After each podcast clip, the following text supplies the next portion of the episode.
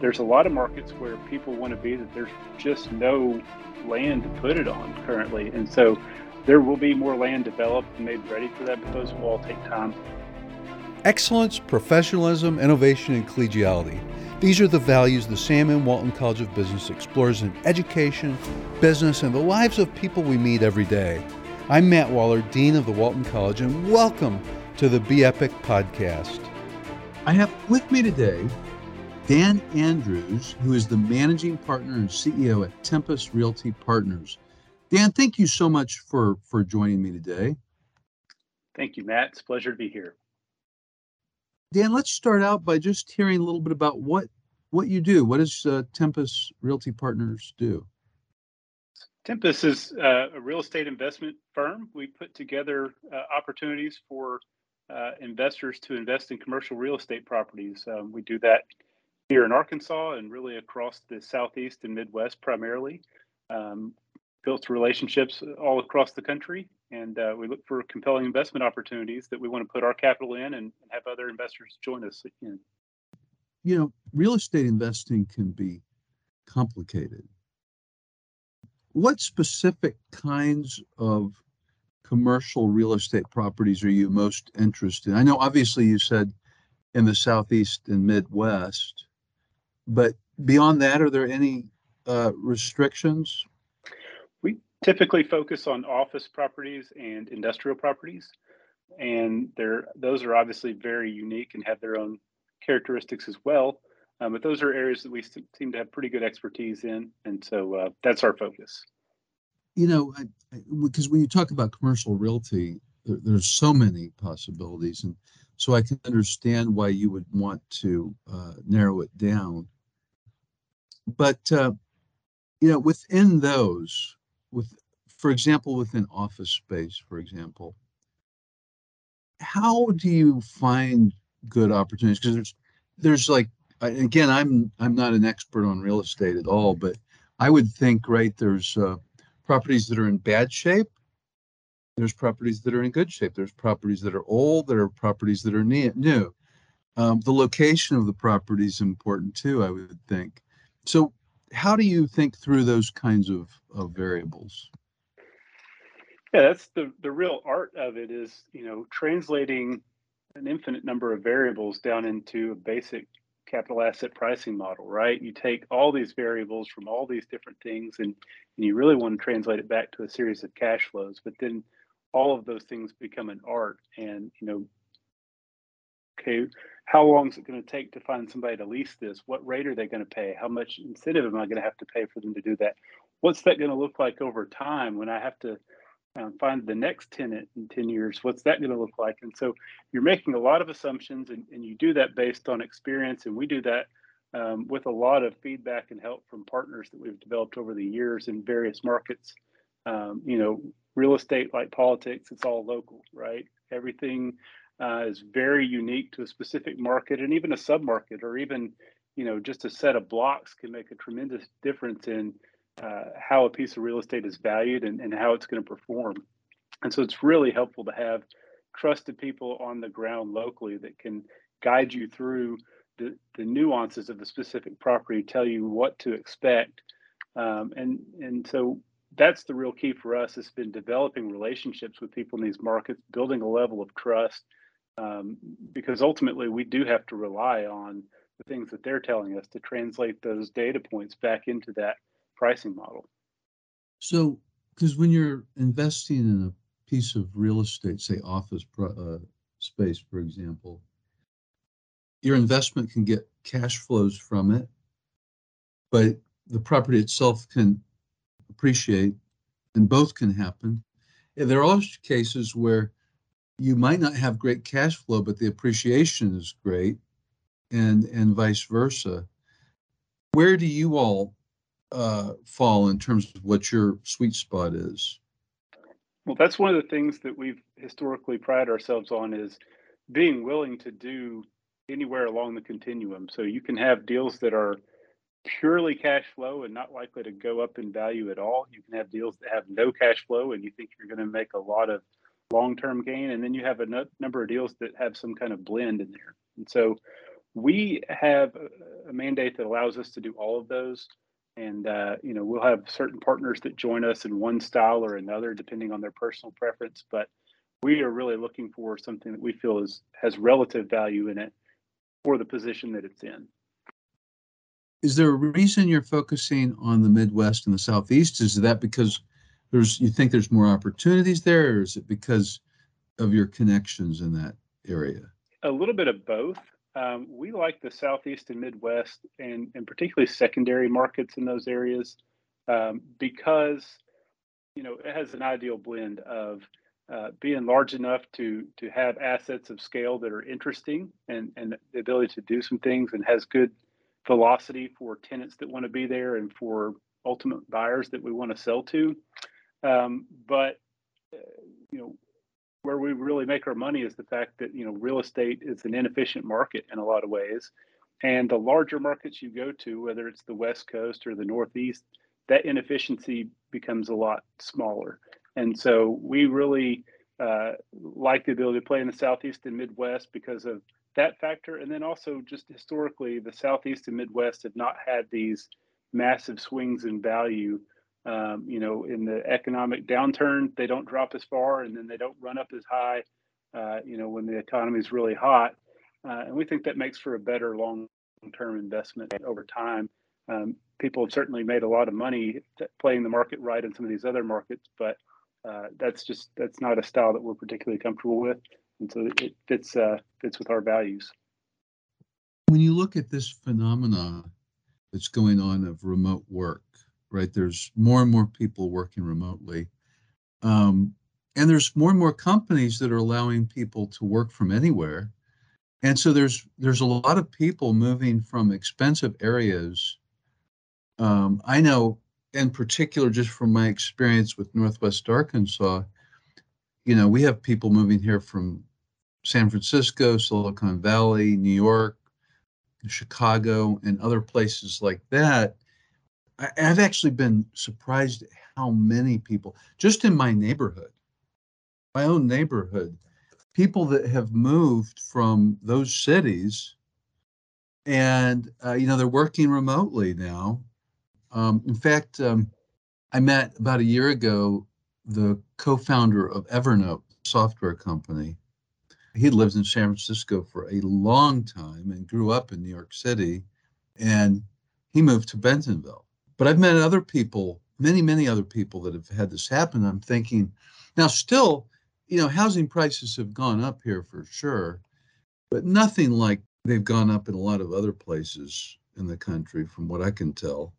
Um, but I'm wondering, you know, even though people do work from anywhere, they're also sometimes using office space in these new places that they've they've moved to, because in some cases, well, in a lot of cases, if you're customer facing, you've got to be in person. But even when you're not, there's a lot of times that people do want to meet face to face about business. How is all that factoring into uh, this market? Oh, wow, there's a, a lot there. Um, it's it's been the topic of conversation every day in our industry, and something that we spend a lot of time thinking about. Um, you know, first of all, right, these secondary markets, places like Northwest Arkansas, places like Columbus, Ohio, Charlotte, North Carolina, those places uh, have benefited tremendously uh, over the past couple of years as people are migrating to places where they have uh, more of a drive to work culture, a lot closer to the kind of lifestyle that they want. They don't want to ride public transit to work. They don't want to pay, um, you know, enormous costs for housing. Um, you know, it, they they like a, a, little bit smaller town, but these have become kind of a nexus for people to come to outside of a Chicago, a New York, a San Francisco, and uh, so it's been a, a major shift. Uh, the second major shift we've seen is, you know, for probably 10 to 15 years prior to COVID, there was a, a large trend toward the urban core, um, where offices were really coming out of suburban office and everybody wanted to be back downtown. And you saw these regenerations of downtown. Um, and you're seeing that trend reverse in a lot of areas. So a lot more activity in suburban office as uh, people don't want to commute into the the urban core anymore. They don't want to get on an elevator and ride to the 25th floor. Uh, you know, they want to go into their suburban office, pull into the parking lot, uh, and, and walk in. Um, and and even then, they may only go to the office for half a day, three days a week, or things like that. So that's another changing trend. Um, it's not a total reversal. We still see some very healthy urban core assets, but on the whole, uh, it's definitely changed that trend, uh, at least stopped the trend and probably reversed it a little bit. The third thing that we've seen uh, is the companies that have uh, typically a, a, call center or, or, a lot of homogenous employees in one location.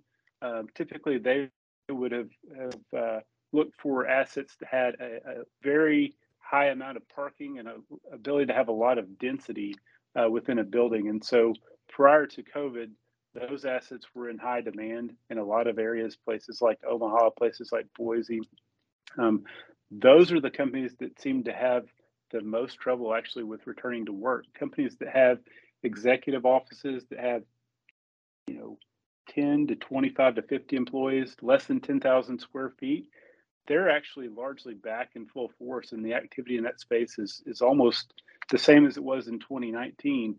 But the very large users are are really um, finding it difficult to, to come back to work. It's been a very interesting dichotomy between those two types of, of tenants. Tell me a little bit. So we've talked a little bit about the market, which is so interesting. Where do you get the funds to invest in these real estate opportunities? Yes, we have a, a lot of great partners, and and that's been um, you know built up over uh, you know a number of years and, the careers of myself and my partners. Um, so it's it's family offices, it's it's just successful individuals, it's a, a handful of institutional, uh, you know, insurance company and and those type of investors, um, and and it's it's developing those relationships over a period of time, and and they've seen our return history and say, uh, you know, we'd we'd like to continue to invest with you. So that's who we go to for each of these deals, and and we have you know several hundred of those uh, unique investors that join us uh, when we do a deal.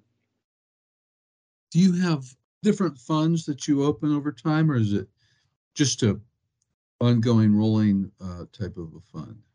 We we do real estate in two ways. We have um, w- when we are investing in a property where we have a specific game plan for that property. We're, we're buying an empty building and we want to do the things we need to do to lease it up, or um, you know we're going to develop a property, or we're going to um, you know do certain things and then sell a building. Most of the time, there we would go and and have that specific asset and take that specific asset to our investors and say, hey, here's what we plan to do on this. Would you like to invest with us on that? And then separate from that, we have a fund, it's a private REIT uh, where we have a collection of assets that we say, hey, these are not necessarily being held to complete a specific investment. These are being held because they're a collection of assets that we have high conviction about and want to own for a long time. So those are the two ways that we invest. And you're managing both of those. That's right. So Dan, we've talked a lot about uh, office space and and the fund, but why are you interested in industrial as well, not just office space?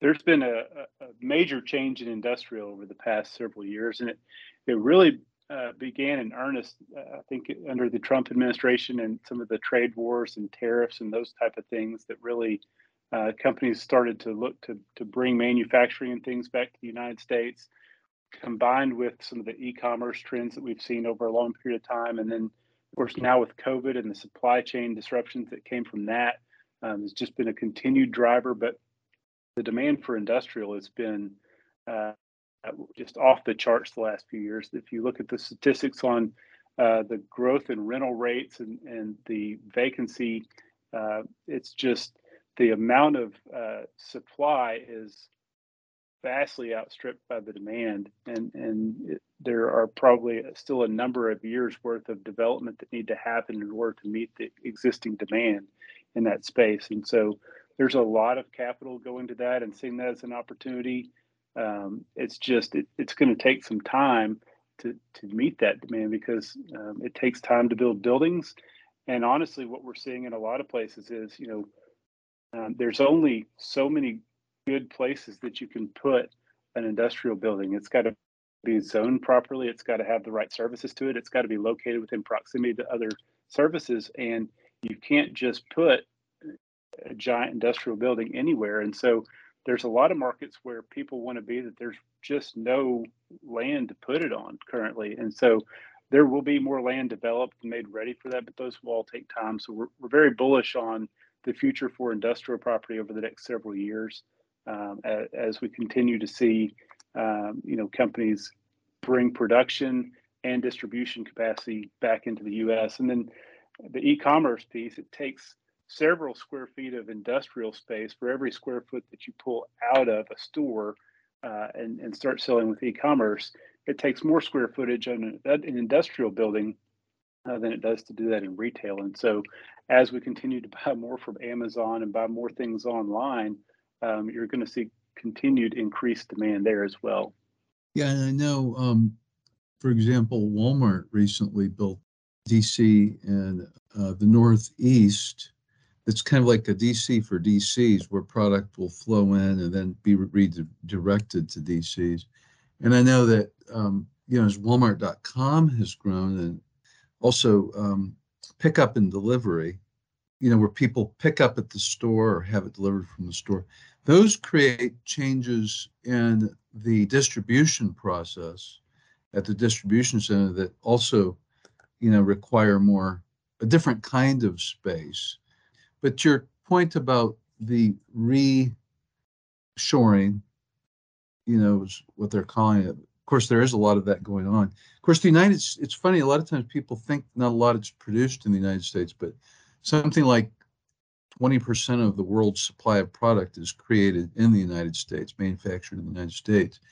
The, the growth in employment in manufacturing has not been very high because we're so productive. But I think, you know, you're right. Companies are starting to think more carefully about having all their eggs in one basket internationally. Uh, there's political disruptions that occur, and there's um, natural disasters and so forth. Um, so yeah, there's clearly there's a lot of talk out there about uh, reshoring and nearshoring um, right now. So moving on, um, why would someone want to invest in your funds? Well, it, goes back to something I've touched on earlier, but back to relationships in a lot of ways. Uh, these are are people that uh, you know we've known, and, and one of our partners will have a relationship with, um, and then over time, you know, it's grown by you know, referrals and, and new relationships that we've been able to make because of that. But people generally look to us because you know number one they know we have our own capital in it in a large way we we started this business and continue to run this business as primarily a place to deploy the capital that that we're charged with um, for our families. And, and so ultimately, there are people that say, hey, these guys have done well managing their own capital and they're offering me a chance to invest alongside them. And that really resonates with people. Um, and then we, we really try to make it a priority just to, um, you know, invest in real estate relationally. So we want to we want to treat our partners fairly. We treat our partners in the field fairly, and and you know we just look at it all as very much a relationship based business. And so um, that's ultimately how we source our deals. That's how we um, source our capital. And, you know, so it's relationship first. And the other pieces have a tendency to, to fall in place when you're taking care of your relationships. Dan, you're a CPA, I know but you're really an entrepreneur more than anything. You've started this business that is doing quite well. You've got some great partners, and really running a business like that create you know creates the need for an entrepreneurial mindset con- constantly. We have a certain percentage of our students want to want to be entrepreneurs, you know, and some of them aren't thinking about it, but they're gonna be entrepreneurs. Uh, they just don't know it yet. And I would imagine you probably fell into that category since you majored in accounting and then got a CPA. You probably weren't thinking, oh, I want to be an entrepreneur. So, given your experience as a successful entrepreneur, what advice do you have for our students um, who are interested in entrepreneurship? Well, you're exactly right. I didn't set off to be an entrepreneur. I, I was going to be a CPA and maybe a partner in an accounting firm or a CFO somewhere, and and that was kind of the the ultimate goal I had for myself. But uh, over time, as as opportunities presented and and uh, you know there were challenges out there to tackle, I just sort of say found my way into this role. But uh, you know the things I would say is you know number one, do chase your passion. You know find the the area that really makes you excited and go after it. Um, you have these skills and talents for a reason. Go make the most of them. Um, the second is associate with people who are doing big things. Um, you know, there are lots of people out there, and you're going to wind up performing to the level of the people that you surround yourself with. So make sure that you surround yourself with people who are doing big things, and you'll wind up doing big things as well. And the third thing is, you know, don't be afraid to step out there and try something. You know, I I'm a CPA. I came from a you know financial accounting and GAAP and all those kind of backgrounds, and yet um, I found my way into, you know, real estate and and you know, real estate's a field full of extroverts and full of people out shaking hands and and uh, brokers and those kind of things, and that is not me. Um, it was outside of my comfort zone, but you know, where I found my role is they are full of extroverts, but there's a lot of people in the field that that are not so great at um, you know the numbers and the the capital asset pricing and, and all the kind of financial things that you need to consider. And so I found a way to be a, a complement to some other very successful people in the field. And as a team, we worked really well together. And that's how we came together in this business. So that would be the advice I would give to those is um, do those things and go make the most of it. And uh, don't be afraid to fail. You probably hear that from a lot of people, but um, it's okay. Much better to chase the, the big dream than it is to never try. That is so true. Um, it seems we're um, quite risk averse people in general, and a lot of opportunity is missed because of that. Well, Dan, thank you so much for taking time to visit with us and educate us on real estate, real estate investments, especially in office space and industrial. And congratulations on your amazing success. And I wish you the best in the future. Thanks, Matt. It's been a real pleasure. On behalf of the Sam M. Walton College of Business, I want to thank everyone for spending time with us for another engaging conversation. You can subscribe by going to your favorite podcast service and searching Be Epic, B E E P I C.